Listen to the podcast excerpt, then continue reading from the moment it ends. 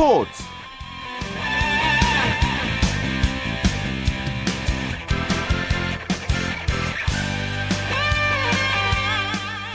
안녕하십니까. 토요일 스포츠 스포츠의 아나운서 최시중입니다.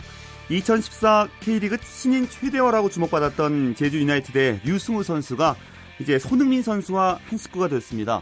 자, 앞으로 1년간 레버쿠젠에서 류승우 선수는 뛰게 되는데요. 이 손흥민과 류승우가 만나서 어떤 시너지 효과를 낼지 벌써부터 기대가 큽니다.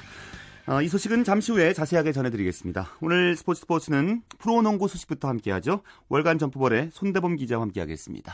손 기자 안녕하세요. 네, 안녕하세요. 자, 프로농구 상위권 경쟁이 혼전 중이잖아요. 근데 오늘 네. SK가 KCC 꺾고 단독 선두로 복귀했군요. 그렇습니다. SK가 KCC를 76대 66으로 꺾고 일주일 만에 단독 1위로 올랐습니다. 아, 오늘 공동 선두권을 형성해왔던 LG가 지면서 더 높은 승률을 기록하게 됐는데요. 어, 헤인지 선수가 19득점을 넣고 또 최부경 선수가 더블 더블을 기록하면서 어, 상당히 좋은 움직임을 보여준 덕분에 SK가 홈에서도 3연승을 달리는 쾌거를 이루게 됐습니다. 네, 오늘 경기를 보면은 전반까지는 34대 34 팽팽한 접전이었고요. 하지만 네. 3쿼터에 그 SK의 무서운 수비력을 보여줬는데요. KCC에게 단 석점만을 허락했어요. 그렇습니다. 사실상 이 3쿼터의 10분이 승부처가 됐습니다. KCC는 3쿼터 5분이 지날 때까지도 득점을 못 올릴 정도로 어, 공격에서 상당히 부진한 모습을 보였고요. SK가 그만큼 수비를 잘한 것도 있고 반면에 KCC는 강배호 선수가 없는 상황에서 전반에 김민수 선수까지 다, 김민구 선수까지 다치다 보니까 아, 공격이 너무 조급해졌던 것이 3쿼터 저득점의 원인이 됐습니다. 예. 결국 3쿼터를 마쳤을 때 20점 차 가까이 벌어지면서 어, 승리는 SK 쪽으로 기울었습니다. 자, 오늘 경기에서 이제 KCC의 김민구 선수가 이 골과 상관없이 SK 헤인지 선수와 이제 부딪혔잖아요. 네. 그걸 두고 이제 허재 감독은 어, 좀 짚고 넘어가겠다 이런 얘기를 했는데요. 어떻게 손 기자가 보시기에는 어떻게 보십니까? 네, 제가 그 상황에서 바로 눈앞에서 있었는데요. 예. 아, 이 쿼터였습니다. 김선영 선수가 속공을 나가던 상황에서 헤인즈가 뒤따라가던 김민구 선수를 쳤습니다. 사실상 그 김민구 선수가 속공을 저지하겠다는 의사가 안 보였던 그런 장면이었는데도 불구하고 이 미식 축구에서나 볼 수 있는 거친 파울을 범했다는 것은 아, 약간 아쉬움이 많이 남는 그런 행동이었습니다. 이 때문에 김민구 선수가 또 몇 분 동안 일어나지 못한 채 힘들어했거든요. 예. 어, 일단 이 파울에 저는 약간의 신경전 그리고 고의성이 담겨 있다고 보는데요. 아, 헤인즈 선수는 경기가 끝나고 바로 통역을 대동해서 KCC 벤치 쪽으로 갔습니다만 아, 김민구 선수를 만나지는 못했습니다. 어, 나중에 문경훈 감독도 반드시 사과를 하겠 사과를 하겠다고 했지만 아, 약간 그 장면 자체가 너무 아쉬웠습니다. 아무리 경쟁이라 하더라도 동업자들이기 때문에 아, 조금 더 배려하는 마음씨를 보였다면 어땠을까 하는 아쉬움이 남습니다. 그렇죠. 이런 거 하나하나가 이제 경기의 흐름을 좀 좌우하는 일이기 때문에 선수들끼리 네. 조심을 좀 해야 될 것 같고요. 자, 그리고 공동 1위 달리던 LG 말씀해 주신 것처럼 모비스에 패했습니다. 네, 모비스가 LG를 2위로 끌어내렸습니다. 오늘 창원 원정 경기에서 78대 73으로 승리를 하면서 아, 모비스는 2연패에서 탈출을 했습니다. 오늘 경기를 봤을 때 전반적으로 연패 탈출에 대한 의지가 상당히 강해 보였는데요. 전반전부터 이 좋은 수비와 유기적인 공격으로 점수 잘 벌려갔습니다. 반대로 LG는 전반전부터 유독 집중력이 떨어지는 모습을 보였는데요. 이 때문에 전반전까지 한때 14점까지 리드를 당하면서 어려운 경기를 펼쳐갔죠. 어, LG는 4쿼터에 김시대와 문태종의 슛이 터, 지면서 2점 차까지 쫓아갔지만 마지막 순간 양동근의 3점 슛을 맞으면서 무너지고 말았습니다. 음, 결국 이제 모비스의 연패 탈출에는 돌아온 양동근 선수의 활약, 또 그리고 문태영 선수의 활약이 돋보였다고 볼 수 있습니다. 그렇습니다. 오늘 양동근 선수가 부상 복귀 후에 가장 좋은 활약을 보여줬습니다. 오늘 14득점에 4리바운드, 5어시스트로 활약했고요. 특히 승부처에서는 LG의 추격세를 꺾는 3점 슛으로 이름값을 했습니다. 또 문태영 선수 역시 친정팀인 LG를 만나서 찬물을 끼얹었는데요. 17득점을 활약하면서 팀 연패를 도왔, 연패 탈출을 도왔습니다. 예. 뭐 LG가 비록 지긴 했지만은 뭐 LG 끝까지 이제 모비스를 좀 괴롭히고 추격을 했고요. 또 오늘 LG 선수들은 홈에서 받은 응원을 좀 잊지 못할 것 같아요. 관중이 많이 들어섰다면서요? 그렇습니다. 올 시즌 오늘 경기에서 이올 시즌 LG 최다 관중인 7,181명이 입장했습니다. 이 창원 실내체육관 최대 입장 인원이 5,350명이라는 걸 감안하면은 뭐 입석까지 완전 꽉 찼다고 볼 수가 있겠습니다. 그만큼 LG에 대한 성원이 최근에 폭발적인데요. 어, 그만큼 성적도 많이 나오고 또 김종규 선수라든지 이 김신혜 선수라든지 젊은 선수들이 가세하면서 이 농구 자체가 재밌어졌다는 점이 역시 창원 팬들 다시 경기장으로 끌어들인 이유가 아닌가 싶습니다. 예. 전체적으로도 평균 관중이 지난 시즌보다 600명 가까이 늘었다고 하는데요. LG에는 올 시즌의 목표가 200명, 200만 관중을 채우는 것이라고 합니다. 예. 자, 그리고 안양에서는 이제 안양 KGC 인삼공사와 삼성의 경기 열렸는데요. KGC 인삼공사 좀 부진이 대단히 길어지고 있습니다. 8연패 늪에 빠졌어요. 그렇습니다. 아주 답이 안 보이는 부진을 보여주고 있는데요. 아, 오늘도 삼성에게 65대 85로 지면서 8연패로 빠지고 말았습니다. 어, 인삼공사의 8연패는 창단 이래 최다 연패 기록이고요. 반대로 삼성 같은 경우는 12승 12패로 어느덧 5할 승률을 맞추면서 5위까지 올라왔습니다. 오늘 역시 이 삼성은 제스퍼, 제스퍼 존슨 선수가 득점에서 맹활약을 해줬는데요. 19득점으로 활약해줬고요. 또 이동준 선수 역시 골밑에서 17점을 보태면서 팀 승리를 도왔습니다. 반대로 인상공사는 이 외국 선수들이 너무 부진했던 것이 좀 아쉬운 부분이었습니다. 예. 인상공사 경기를 최근에 보면요. 참 허무하게 무너진 경우가 많은데 왜 그렇다고 보시나요? 네, 일단은 국내 선수들의 부상이 가장 큰 원인이라 볼 수 있겠습니다. 오색은 김태술, 양희종 선수가 이 평소에는 좀 통증이 심하다 보니까 연습도 제대로 참가하지 못할 정도라고 합니다. 그러다 보니까 코트에 나와도 이 밸런스가 맞지 않고 또 조직력이 떨어지는 모습을 보이고 있고요.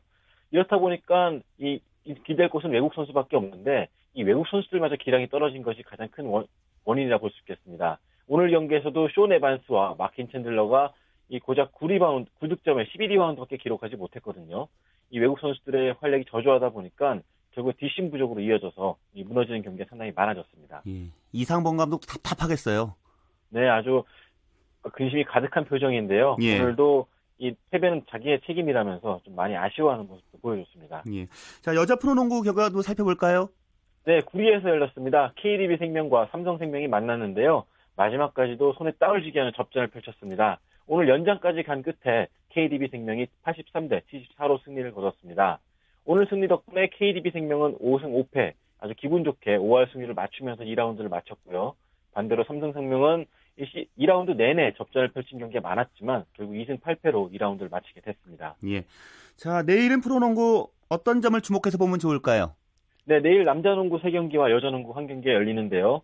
아, 일단 가장 동부와 KGC 그리고 모비스와 KT, 전자랜드와 오리온스가 각각 맞붙게 됩니다. 뭐 가장 눈길을 끄는 경기는 역시 이 동부와 인상공사의 경기가 아닌가 싶은데요. 이두팀 모두 연패 늪에서 빠져가지고 이 상당히 부진한 지금 겨울을 보내고 있습니다. 예. 이두 팀이 어느 팀이 좀 먼저 웃을지가 상당히 기대가 되고 있고요. 또 춘천에서는 신한은행과 우리은행이 맞붙게 되는데요. 1, 2위 팀들 간의 대결이기 때문에 아주 수준 높은 경기가 펼쳐지지 않을까 기대해 봅니다. 예, 알겠습니다. 말씀 잘 들었습니다. 고맙습니다. 네, 프로농구 소식 월간 점프볼의 손대범 기자와 함께했습니다.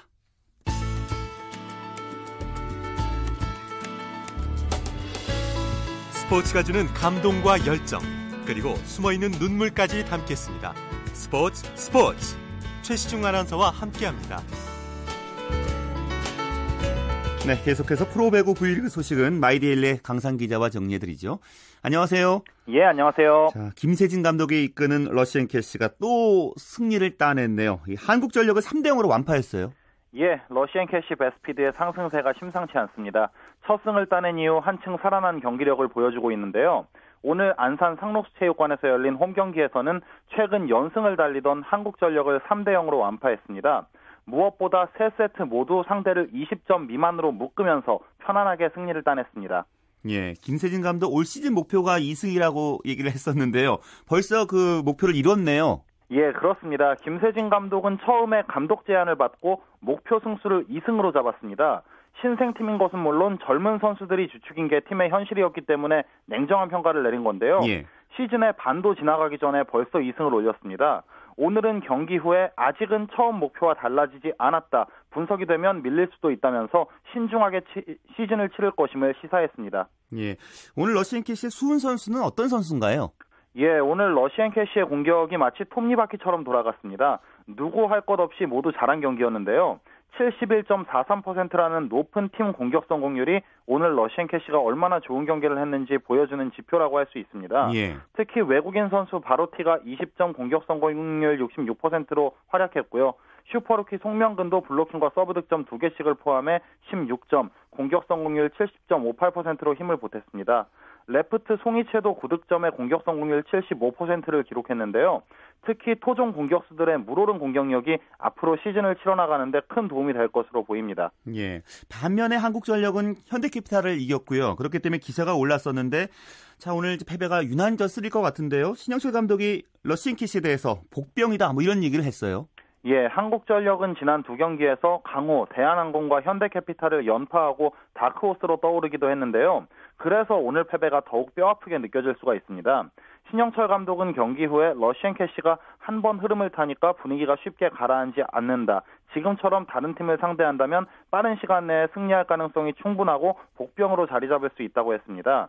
지난 경기에서는 삼성화재를 상대로도 대등한 경기를 펼쳤는데요. 러시안 캐시의 돌풍이 V리그를 더욱 재밌게 만들고 있네요. 예. 자, 그리고 여자부에서는 GX칼텍스가 현대건설을 완파했군요. 예, 평택에서 열린 여자부 경기에서는 GS칼텍스가 현대건설을 3대 0으로 완파했습니다. 25대 19, 25대 17, 25대 20으로 가볍게 세트를 따내면서 현대건설을 무너뜨렸습니다. 예. 외국인 선수 그 베티 선수 활약이 대단했다고요?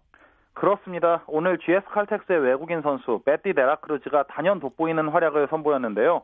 블로킹과 서브 득점 2개씩을 포함해 27점, 공격 성공률 47.91%로 제 몫을 충분히 했습니다. 19점, 공격 성공률 33.8%를 기록한 현대건설의 엘리츠 바사를 압도했습니다. 예, 사실 2세트하고 3세트에서는 현대건설이 좀 이길 수도 있었는데요. 현대건설 스스로 좀 무너진 것 같은데 어떻게 보셨어요? 그렇습니다. 특히 3세트 같은 경우에는 현대건설이 초반에 앞서 나가다가 9대 7로 역전을 허용한 이후에 완전히 무너졌거든요. 예. 사실 이런 부분이 지금 리베로 김현견 선수가 돌아오지 않아서 수비에 조금 과부하가 걸리는 게 있습니다. 김주하 선수도 또 허리 부상을 안고 있고요. 정미선 선수도 정통 리베로가 아니기 때문에 이런 부분을 빨리 해결하는 것이 숙제라고 볼 수가 있겠네요. 예, 기본이 이제 안정돼 있지 않기 때문에 아무래도 좀 흔들리는 경기력을 보여주고 있군요. 그렇습니다. 자, 프로배구 V리그 내일은 어떤 경기가 열립니까? 예, 내일 남자부와 여자부 두 경기씩 열리는데요. 최고 빅카드는 인천에서 열리는 대한항공과 삼성화재의 맞대결입니다. 최근 세 시즌 연속 챔피언 결정전에서 만났던 두 팀은 올해 전혀 다른 행보를 보이고 있습니다. 삼성화재는 최근 3연승과 함께 독보적인 리그 선두를 달리고 있고요. 대한항공은 3연패로 리그 4위에 처져 있는데요. 하지만 첫 경기에서 풀세트 접전을 벌인 만큼 이번에도 재미있는 대결이 기대가 됩니다. 이 밖에도 구미 박정희 체육관에서 남자부 LIG 손해보험과 현대캐피탈이 맞대결을 벌이고요. 여자부는 인천에서 흥국생명과 KGC 인삼공사, 성남에서 도로공사와 IBK 기업은행이 맞대결합니다. 예. 자, 그리고 16일부터 V리그 역대 최고 선수를 뽑는 올스타 팬투표가 시작된다면서요?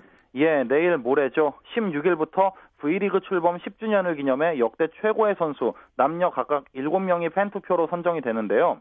세터와 라이트, 리베로는 한 명씩, 레프트와 센터 두 명에게 투표를 할 수가 있습니다. V리그에서 최소 2시즌 이상 출전하는 국내 선수 가운데 전문위원회의 선정 기준으로 후보가 각각 35명으로 압축이 됐는데요. 예. 남자분은 신진식 삼성화재 코치와 석진욱 러시앤캐시 수석 코치 등 은퇴 선수도 포함이 돼 있고요.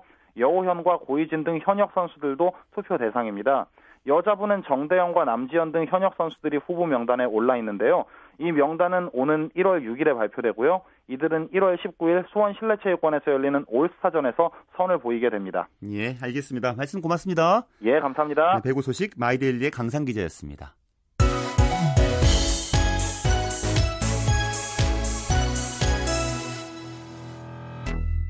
네, 국내외 축구 소식 베스트 11의 손병화 기자와 함께 정리해드리죠. 손 기자 잘 지내셨습니까? 네, 안녕하십니까. 예, 예. 어제였어요. 이제 K리그 클래식 제주 유나이티드에 입단한 류승우 선수가 독일 분데스리가 레버쿠젠으로 이적한다는 소식이 전해졌잖아요. 네, 그렇습니다. 지난 10일 제주 유나이티드에 입단했던 유승우 선수가 불과 사흘 만에 독일 분데스리가 레버쿠젠으로 전격 이적하게 됐습니다. 제주는 어제 류승우 선수의 이적을 공식 발표했는데요. 내년 1월부터 1년간 임대 이적하는 조건으로 레버쿠젠 유니폼을 입게 됐다고 전했습니다. 레버쿠젠에는 우리 손흥민 선수가 뛰고 있지 않습니까? 예, 앞으로 손흥민 선수와 류승우 선수가 함께 레버쿠젠에서 뛰는 모습을 꼭볼수 있을 것으로 기대됩니다. 자, 그런데 이제 류 선수가 10일 열린 K리그 드래프트에서 제주 유니폼을 입었는데요. 짧은 기간 동안에 갑자기 독일로 이적하게 된 배경이 궁금해요. 네. 류승우 선수는 지난 10일 열린 2014년도 K리그 신인 선수 드래프트에서 우선 지명 형식으로 제주 유니폼을 입었습니다. 이 당시 류승우 선수는 제주 축구에 매료돼 선택하게 됐다. 제주에서 실력을 잘 키운 두, 잘 키운 후 유럽 무대 진출에 도전하겠다라고 말하는 등 내년 제주 선수로서 활약할 것을 공식 천명했습니다. 예. 그런데 불과 사흘 후인 13일 레버쿠젠 이적설이 터져 많은 축구 팬들이 어찌된 영문인지 궁금해하고 있습니다. 이 이유는 이렇습니다. 레버쿠젠은 도르트문트와 함께 지난 여름부터 류승우 선수의 영입을 위해 꾸준히 노력했습니다. 그러나 선수 본인이 K리그에서 데뷔하겠다는 의지가 강해 실패로 돌아갔는데요.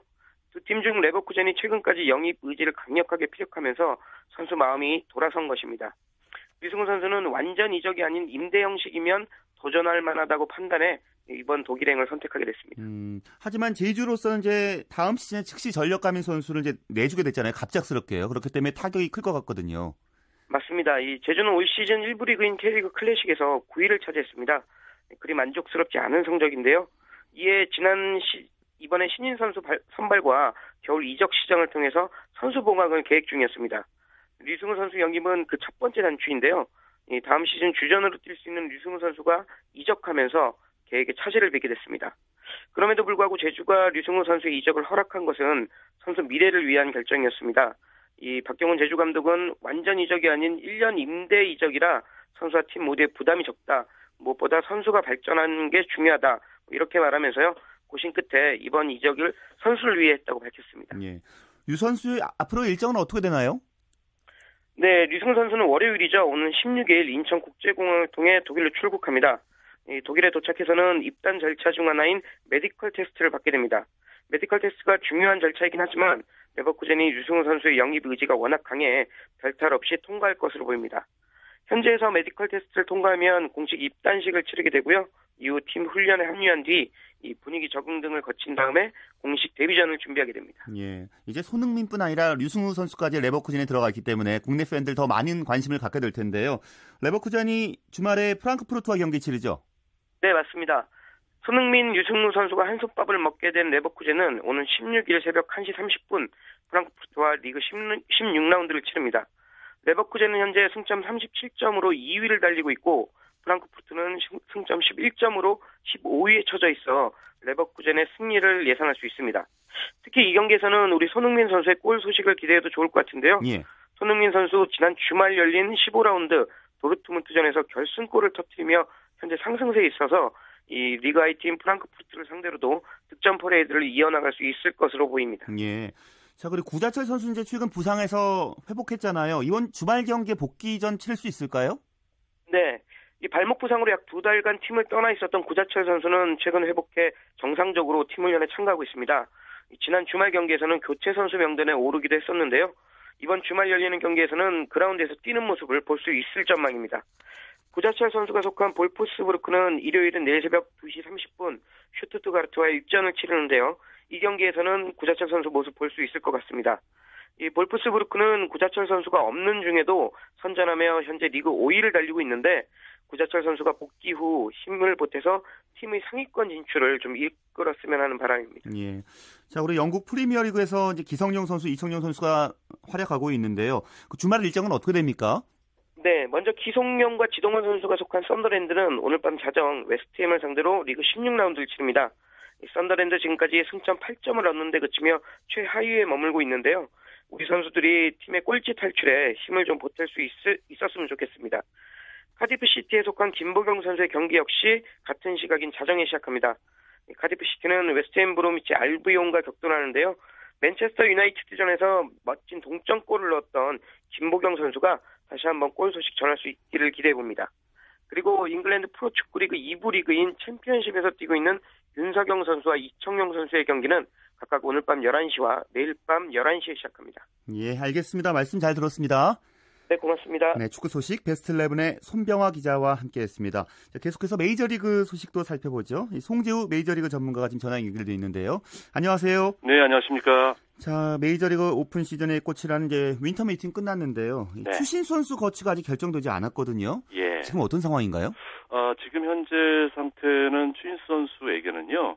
공식적으로 물론 이제 어느 팀이 뭐 관심이 있다 국내에 잘 알려진 바와 같이 이제 텍사스 레인저스가 가장 많은 관심을 보이고 있고요. 예. 그 외에 뭐 볼티모어라든가 뭐 휴스턴이라든가 뭐 디트로이트 이런 팀들이 아직 관심이 있습니다만은 아직 본인에게 직접적으로 구체적인 아, 그런 계약금의 규모나 액수까지는 전달되지 않은 것으로 알고 있습니다. 예. 네.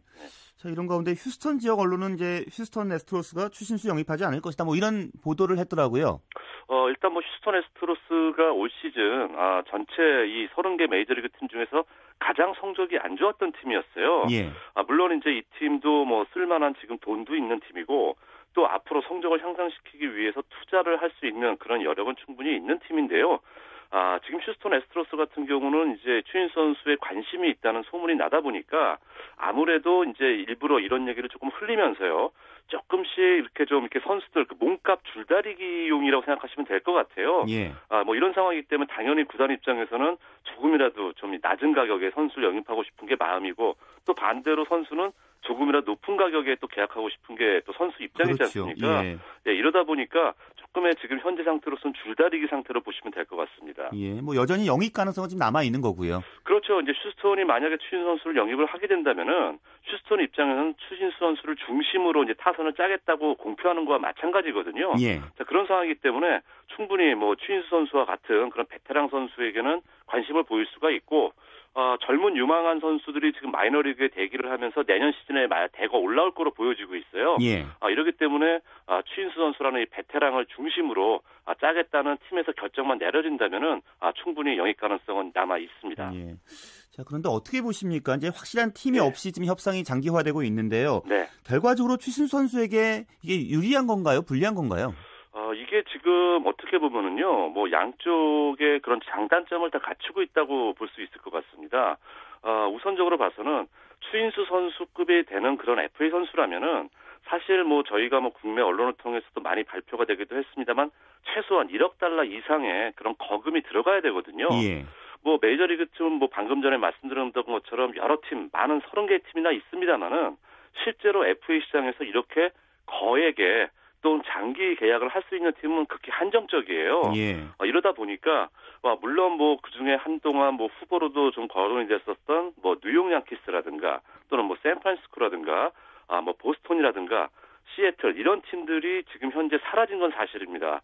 아, 이러다 보니까 아무래도 팀 후보군이 좁혀졌다. 이런 면으로 봤을 때는 조금 아쉬움이 남는 부분이 있습니다만은 아까 조금 전에 말씀드렸던 뭐 텍사스나 볼티모어나 뭐 이런 팀들도 역시 큰 돈을 시장에서 풀 수 있는 여력이 있는 팀이란 얘기죠. 예. 어, 이러다 보니까 제가 볼 때는 어차피 그런 한정적인 팀 안에서 약간의 후보군이 좁혀지긴 했습니다만은 궁극적으로는 정말 추인 선수를 원하는 팀이 시장에 아직 남아 있는 상황이기 때문에 어, 제가 볼 때는 크게 문제가 될 거는 없지 않을까 이렇게 봐지고 있습니다. 예. 자, 그리고 윤성민 선수도 이제 메이저리가 도전장을 냈는데요. 네. 어, 앞으로 팀이 아직 결정되지 않았기 때문에 거치가 어떻게 될 걸로 보십니까? 지금 이 공교롭게요. 어, 지금 추신 선수를 제외한 그러니까 FA 시장에서 야수의 최대어들은 거의 다 빠져나간 상황이 됐습니다만은 아직까지 이상하게 이번 FA 시장 투수들 영입이 잘 이루어지고 있지는 않습니다. 예. 어, 이번 FA 시장에서 관심을 가장 많이 받는 투수들이 뭐 어빈 산타나라든가 또는 맥 가자라든가 추인 선수의 팀메이트였었죠. 뭐 브론슨 아르요라든가 이런 선수들 우발도 히메네스까지 포함해서 아직까지 이 네 명의 선수가 전혀 움직임이 없어요. 이러다 보니까 지금 이런 선수들이 빠져나가면서 좀 이제 이 윤성민 선수에게 눈길이 가야 되는데 예. 이런 선수들이 아직 시장에 남아 있다 보니까 사실 현지에서 지금 윤석민 선수에 대한 얘기가 거의 거론이 안 되고 있거든요. 예. 제가 볼 때 조금 더 윤석민 선수는 아. 참을성을 가지고 기다릴 필요가 있을 것 같습니다. 그렇군요. 뭐 소속 에이전트인 그 스캇 보라스는 뭐 추가 테스트 없이 충분히 계약 따낼 수 있다 뭐 이런 얘기도 했었잖아요. 네, 그렇죠. 그러니까 어, 어차피 그쪽에서 뭐 이 윤석민 선수가 메디칼 테스트까지 다 이미 거친 상황이에요. 예. 자, 그렇기 때문에 제가 볼 때는 지금 더 이상의 그런 테스트는 좀 쉽지 않을 거라고 봐지고 있고요. 아, 정말로 이 윤석민 선수에 관심을 가진 팀, 정말로 원하는 팀, 그러니까 흔히 얘기해서 하위 로테이션 쪽이라든가 아, 또는 뭐 윤석민 선수는 불펜 경험도 풍부하지 않습니까? 그렇죠. 아, 그런 경험이 있기 때문에 그런 면에서 바라보는 팀이 나타난다면은 아, 적절한 선에서 아, 충분히 계약은 이루어질 거라고 생각이 됩니다. 예. 자, 그리고 메이저리그 역대 세 번째 대형 계약했던 선수죠. 그 로빈슨 네. 카노 선수가 뉴욕 양키스를 떠났잖아요. 지금 그렇죠. 아쉬웠었는데 뉴욕 양키스가 카노 선수 잡지 않은 이유를 밝혔네요. 예, 그렇죠. 지금 어떻게 보면은 이제 그동안 본인이 데뷔했고 또 뛰었던 양키스를 떠나면서 양 팀이 약간 좀 감정이 섞인 그런 말들이 인터뷰를 통해서 오고 가고 있는데요. 예. 어, 일단 뭐 코너 선수 입장에서는 아, 양키스가 본인을 잡겠다는 충분한 의지를 보여주지 않았다. 어, 이렇게 얘기를 한 반면에 어, 양키스는 이제 사실 그동안 나이든 선수하고 장기 계약을 하면서 이런 선수들이 부상이라든가 또는 나이에 따른 그런 그 기량의 저하 때문에 상당히 좀 고전을 면치 못한 경험이 최근에 계속 있었어요. 예. 이렇기 때문에 커노 선수도 이제 30대 접어든 선수고 일단 양키스는 10년 계약은 절대 하지 않겠다는 그런 의사를 표명을 하면서 최대치 한 7년 정도를 이 커노 선수에게 제안을 했습니다만은 일단 뭐 시애틀이 10년을 제안을 했기 때문에 커너 선수가 떠났다고 볼 수가 있고요. 예. 이렇게 되면 양키스도 앞으로 이런 뭐 10년, 그러니까 앞으로 7, 8년 이상 되는 장기 계약을 하지 않을 것이다. 이런 의지를 커노 선수를 통해서 충분히 음. 보여주지 않았나 이런 생각이 듭니다. 예. 이찌로 선수는 뭐 양키스 잔류한다는 얘기도 있고요. 어떻게 될까요? 거치가요?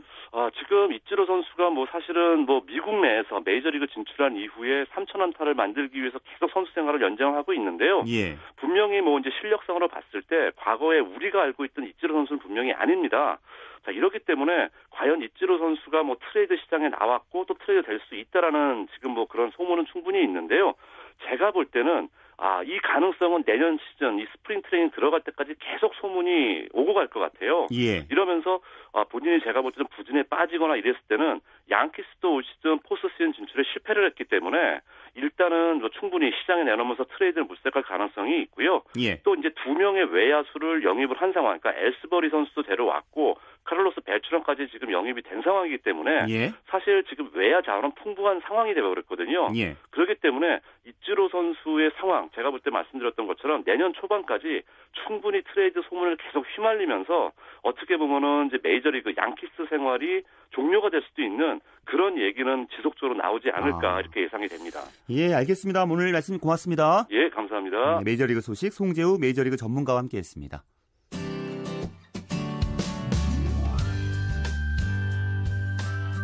스포츠를 듣는 즐거움. 스포츠, 스포츠. 최시중 아나운서와 함께합니다. 네, 스포츠 현장 시간입니다. 태릉 실내 빙상장에서 열린 피겨스케이팅 꿈나무의 대회 현장을 오늘 정수진 리포터가 찾아왔는데요. little 김연아들의 뜨거운 열전 그 소리로 함께 해보시죠. 네, 제가 지금 나와 있는 곳은 태릉 실내 빙상장인데요. 어제부터 여기서 제2회 피겨스케이팅 novice 꿈나무 대회가 열리고 있습니다. 이 대회는 2018 평창 동계올림픽을 대비해서 피겨의 저변 확대와 꿈나무 선수를 조기에 발굴하고 육성하기 위해서 만들어진 대회인데요. 그렇기 때문에 이 현장에는 많은 꿈나무들이 함께 모여 있습니다. 자, 그 현장으로 안내해 드릴게요. 아, 저는 국제 specialist 변성진이고요. 이 대회는 novice 대회라고 해서 3급, 4급 만 참가할 수 있는 대회예요. 작년에 처음 시작을 했는데 이 너비스 대회를 통해서 이제 20명만 추려서 종합선수권 대회를 나가기 위한 예선전으로 치러졌었어요. 작년에. 근데 이제 올해 들어오면서 이제 계속해서 이제 올라가는 애들이 많아지다 보니까 올해부터는 이제 너비스 대회를 그냥 단독적으로 치르고 그리고 이제 종합선수권 대회는 이제 5급 부터만 참가를 할 수 있게끔 올해 이제 새로 규정이 바뀐 거죠. 출전 선수를 소개하겠습니다. 서울체육중학교 노지연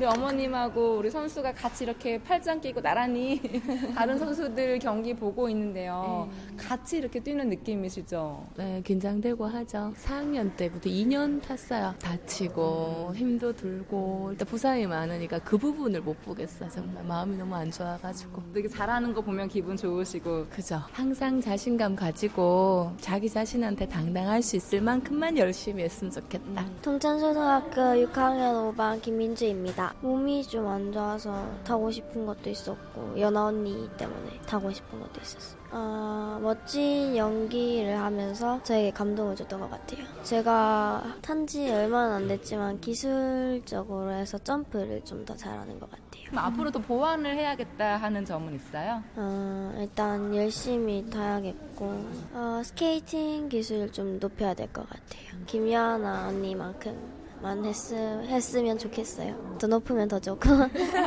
김인지 꼭 기억해 주세요. 평창 동계올림픽 때 나갈 거예요. 저는 수명중학교 오예주입니다. 어, 연습 시간 부족했는데 그래도 점프랑 스핀이 제일 많이 연습했어요. 김연아처럼 이제 그 세, 선수 대회도 나가고 그러고 싶어요. 음, 오늘 이제 경기 들어가기 전인데 이제 힘차게 우리 파이팅 한번 하고 들어가면 잘할 것 같아요. 파이팅. 어...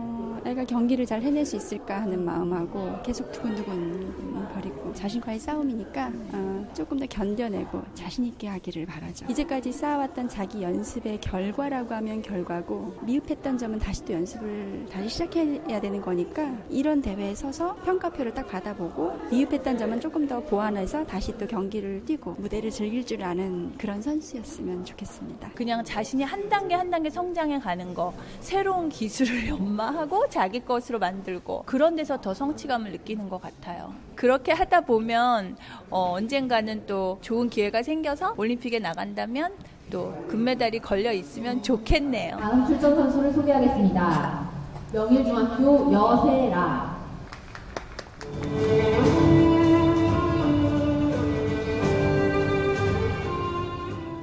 많이 긴장되시겠어요. 그죠 제가 뛰는 거하고 똑같죠. 평상시에 연습하던 대로가 대회로 나오는 거니까 특별히 하는 거는 그냥 대회 뭐 음악 뭐 프로그램 뭐 의상 이런 거 점검하는 거죠. 이제 국내에는 이제 피겨 대회가 많지 않아서 이제 이런 대회가 많이 이제 생겨서 대회를 경험할 수 있는 기회들을 점점 어, 많이 늘려간다는 데서 의미가 있고요. 대회가 이제 많이 생겨야지 이제 그 대회에 따라서 이제 아, 학생들이 이제 기량도 늘어나는 거니까 연습 때 하는 거랑 또 실전에서 하는 거랑은 또 틀리거든요. 담력이 더 큰 선수들이 아무래도 좀 유리하겠죠. 지금 3, 4급 경기거든요. 너비스 대회가. 근데도 작년보다 훨씬 기술이 다 전체적으로 향상이 된 것 같아요. 어려운 점프도 많이 성공을 하고 있고요. 실수할까봐 안 넣는 점프보다는 해갖고 성공을 시키려고 하는 선수들도 많아졌고 그래서 대체적으로 지금 실력이 다 작년보다 월등해졌다는 느낌을 받았어요. 아무래도 우리는 우리나라 이 피겨를 생각하는 수준이 굉장히 높아졌잖아요. 연화 때문에. 그래서 제 생각에는 점점 더 발전을 할 것 같고요. 아무래도 평창이 있으니까 그때쯤 되면은 진짜 더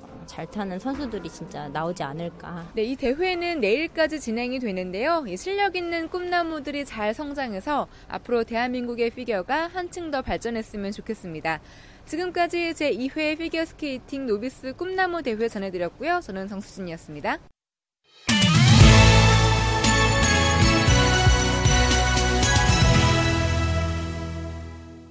네, 토요일에 함께하는 스포츠 라이벌의 세계. 오늘은 지난주에 이어서 선동열 감독과 오승환 선수를 간접 비교해 보겠습니다. 한겨레 신문 김동훈 기자와 함께합니다. 예, 안녕하세요. 예, 안녕하세요. 예. 지난주에 두 선수의 프로 입문 과정까지 살펴봤잖아요. 예. 네, 두 선수 모두 프로 데뷔 그 2년 차 때 더욱 큰 활약을 펼쳤어요. 그렇습니다. 우선 선동열 선수는 프로 2년 차, 그러니까 1986년인데요. 그 해에 자신의 개인 최고의 활약을 펼쳤습니다. 39경기 등판에서 24승 6패 6세이브, 평균 자책점이 0.99를 찍었습니다. 이 39경기 중에 19경기를 완투를 했고요. 예. 24승 중에 선발승이 17승인데 17승 중에 8번이 완봉승이었습니다. 그러니까 지금도 음. 깨지지 않고 있는 한 시즌 최다 완봉승 기록이기도 합니다. 예. 결국 프로 입문 2년 만에 다승과 평균 자책 탈삼진을 휩쓸면서 투수 3관왕에 올랐고요. 그 해에 시즌 MVP가 됐습니다. 오승환 선수는 어땠습니까? 오승환 선수 역시 프로 2년차 때 최고의 활약을 펼쳤는데요. 2006년이죠. 그 해에 47세이브를 기록했는데 평균 자책점도 뭐 1.59에 불과했고요. 이 47세이브가 그 전에 이제 진필중 선수가 가지고 있던 한 시즌 최다 42세이브 기록을 아주 그 크게 넘어섰고요. 예. 그리고 그것뿐만 아니라 어, 주니치의 마무리 투수죠. 이화세 선수가 2005년 그 전해에 세웠던 이 한 시즌 최다 46 세이브 기록도 깨면서 아시아 최다 세이브 신기록을 오. 세웠습니다. 워낙 두 선수가 불멸의 기록이 많기 때문에요. 예. 선동열 투수부터 살펴보죠. 예, 선동열 선수는 통산 평균 자책점이 1.20으로 역대 1위입니다. 평균 자책점. 근데 어, 재미있는 건 2위가 최동원 투수거든요. 근데 선동열 투수가 1.20인데 최동원 투수가 2위가 2.46. 그러니까 두 배가 넘죠. 그러니까 그만큼 이 선동열 투수가 얼마나 그 잘 던졌는지를 좀 보여줄 수 보여주는 수치이기도 합니다. 예. 85년부터 어, 7년 연속 평균자책 1위를 기록했는데 예, 통산 평균자책 1위를 8번이나 했고요. 그중에 이제 7년 연속 어, 1위도 기록을 했었습니다. 국내에서 이제 11시즌을 뛰었는데 그중에 5번이나 꿈의 0점대 평균자책을 기록했습니다. 이 한 시즌 0점대 평균자책은 역대 어느 선수도 없고요. 선동열 선수만이 어, 기록을 한 그런 어, 기록입니다. 예. 어, 투수 3관왕 그 중에서도 다승 평균 자책 탈삼진왕 이것을 동시에 거머쥐한 상반 투수 상반왕인데요. 그렇죠. 예, 역대 딱 다섯 번 나왔는데 그 중에 네 번을 선동열 선수가 달성을 했고요. 한 번이 이제 류현진 투수죠. 그렇군요. 어, 엄청나죠. 그러니까 또 통산 최다승과 통산 최다 탈삼진 기록도 모두 선동열 선수가 가지고 예. 있습니다. 오승환 선수도 구원 부문 기록은 모두 갖고 있잖아요. 예, 그렇습니다. 국내에서 이제 9시즌을 뛰는 동안에 어, 277세이브를 기록했는데 200세이브 이상이 역대 딱 3명이거든요. 어, LG 김용수 선수가 그동안에 통산 최다 세이브 기록을 가지고 있었는데 이걸 오승환 선수가 훌쩍 넘어섰고요. 또 2006년과 2011년 두 번이나 역대 한 시즌 아시아 최다 세이브 47세이브를 어, 두 번이나 기록했습니다. 어, 시즌 세이브 1위도 다섯 번이나 차지해서 역시 세이브 왕 역대 어, 최다 세이브 왕 역대 1위를 가지고 있습니다. 예. 만약에 오승환 선수가 일본에 가지 않고 국내에서만 계속 뛴다면 지금 나이를 감안했을 때 지금 277 세이브지 않습니까? 그렇죠. 뭐 400 세이브까지도 가능하지 않나 이런 얘기가 나오는데요. 어쨌든 일본에 갔다 와서 뭐 현역 생활 말미에 국내에 다시 복귀하더라도 277세이브니까 국내에서 300세이브 달성은 좀 가능하지 않을까 이렇게 좀 음. 보여집니다. 자, 우리 손동료 감독도 이제 일본 프로야구 진출을 했고요. 진출 예. 차태는 조금 큰 시련을 좀 겪었어요. 그렇습니다. 96년이었는데요. 이 마음이 앞선 탓에 좀 밸런스가 무너지면서 자기 볼을 던지질 못했어요. 어, 그 당시에 성적이 5승 1패 3세이브 정말 이름에 걸맞지 않는 성적이었고요. 예. 평균 자책이 무려 5.50이나 됐습니다. 그때 뭐 몸무게도 많이 빠지고 원형 탈모까지 생길 정도로 스트레스가 스트레스가 굉장히 심했었죠. 하지만 그 이듬해 이제 일본에서 엄청난 활약을 보여줬잖아요. 그렇습니다. 뭐 97년인데요. 정말 훈련을 열심히 했고요. 1승 1패 38세이브를 기록하면서 평균 자책 1.28을 찍었는데 어, 이때 기록을 세운 게 일본 프로야구 최단 경기 20세이브를 달성을 했었죠. 예, 예. 그리고 그 해에 구원 부문 동률 1위에 올라서 구원 부문 타이틀을 또 차지했죠.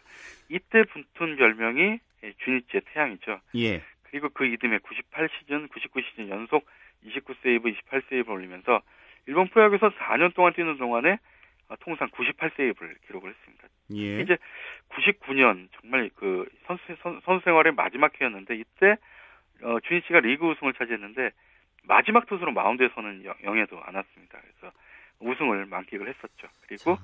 만 36살이던 99년 말에 은퇴를 했는데 사실 은퇴 직전에 요미우리하고 한신에서 입단 제의가 있었지만 이걸 예, 예. 거절하고 명예로운 은퇴를 선택했죠. 자, 이제 오승환 선수 내년부터 뛰게 될 텐데요. 이 예. 선동열 감독에게 좀 조언을 듣고 잘 뛰어줬으면 좋겠습니다. 예, 그렇습니다. 예, 말씀 고맙습니다. 예, 감사합니다. 네, 스포츠 라이벌의 세계 한겨레 신문 김동훈 기자와 함께했습니다. 자, 엄마 골퍼 최혜정 선수가 KLPGA 투어 2014 시즌 두 번째 대회죠. 2013 현대차 중국 여자 오픈 2라운드에서 단독 선두로 나섰다는 소식이 있습니다. 오늘 준비한 소식은 여기까지입니다. 내일도 풍성하고 즐거운 스포츠 소식으로 찾아뵙겠습니다. 함께 해주신 여러분 고맙습니다. 지금까지 스포츠 스포츠 아나운서 최시준이었습니다.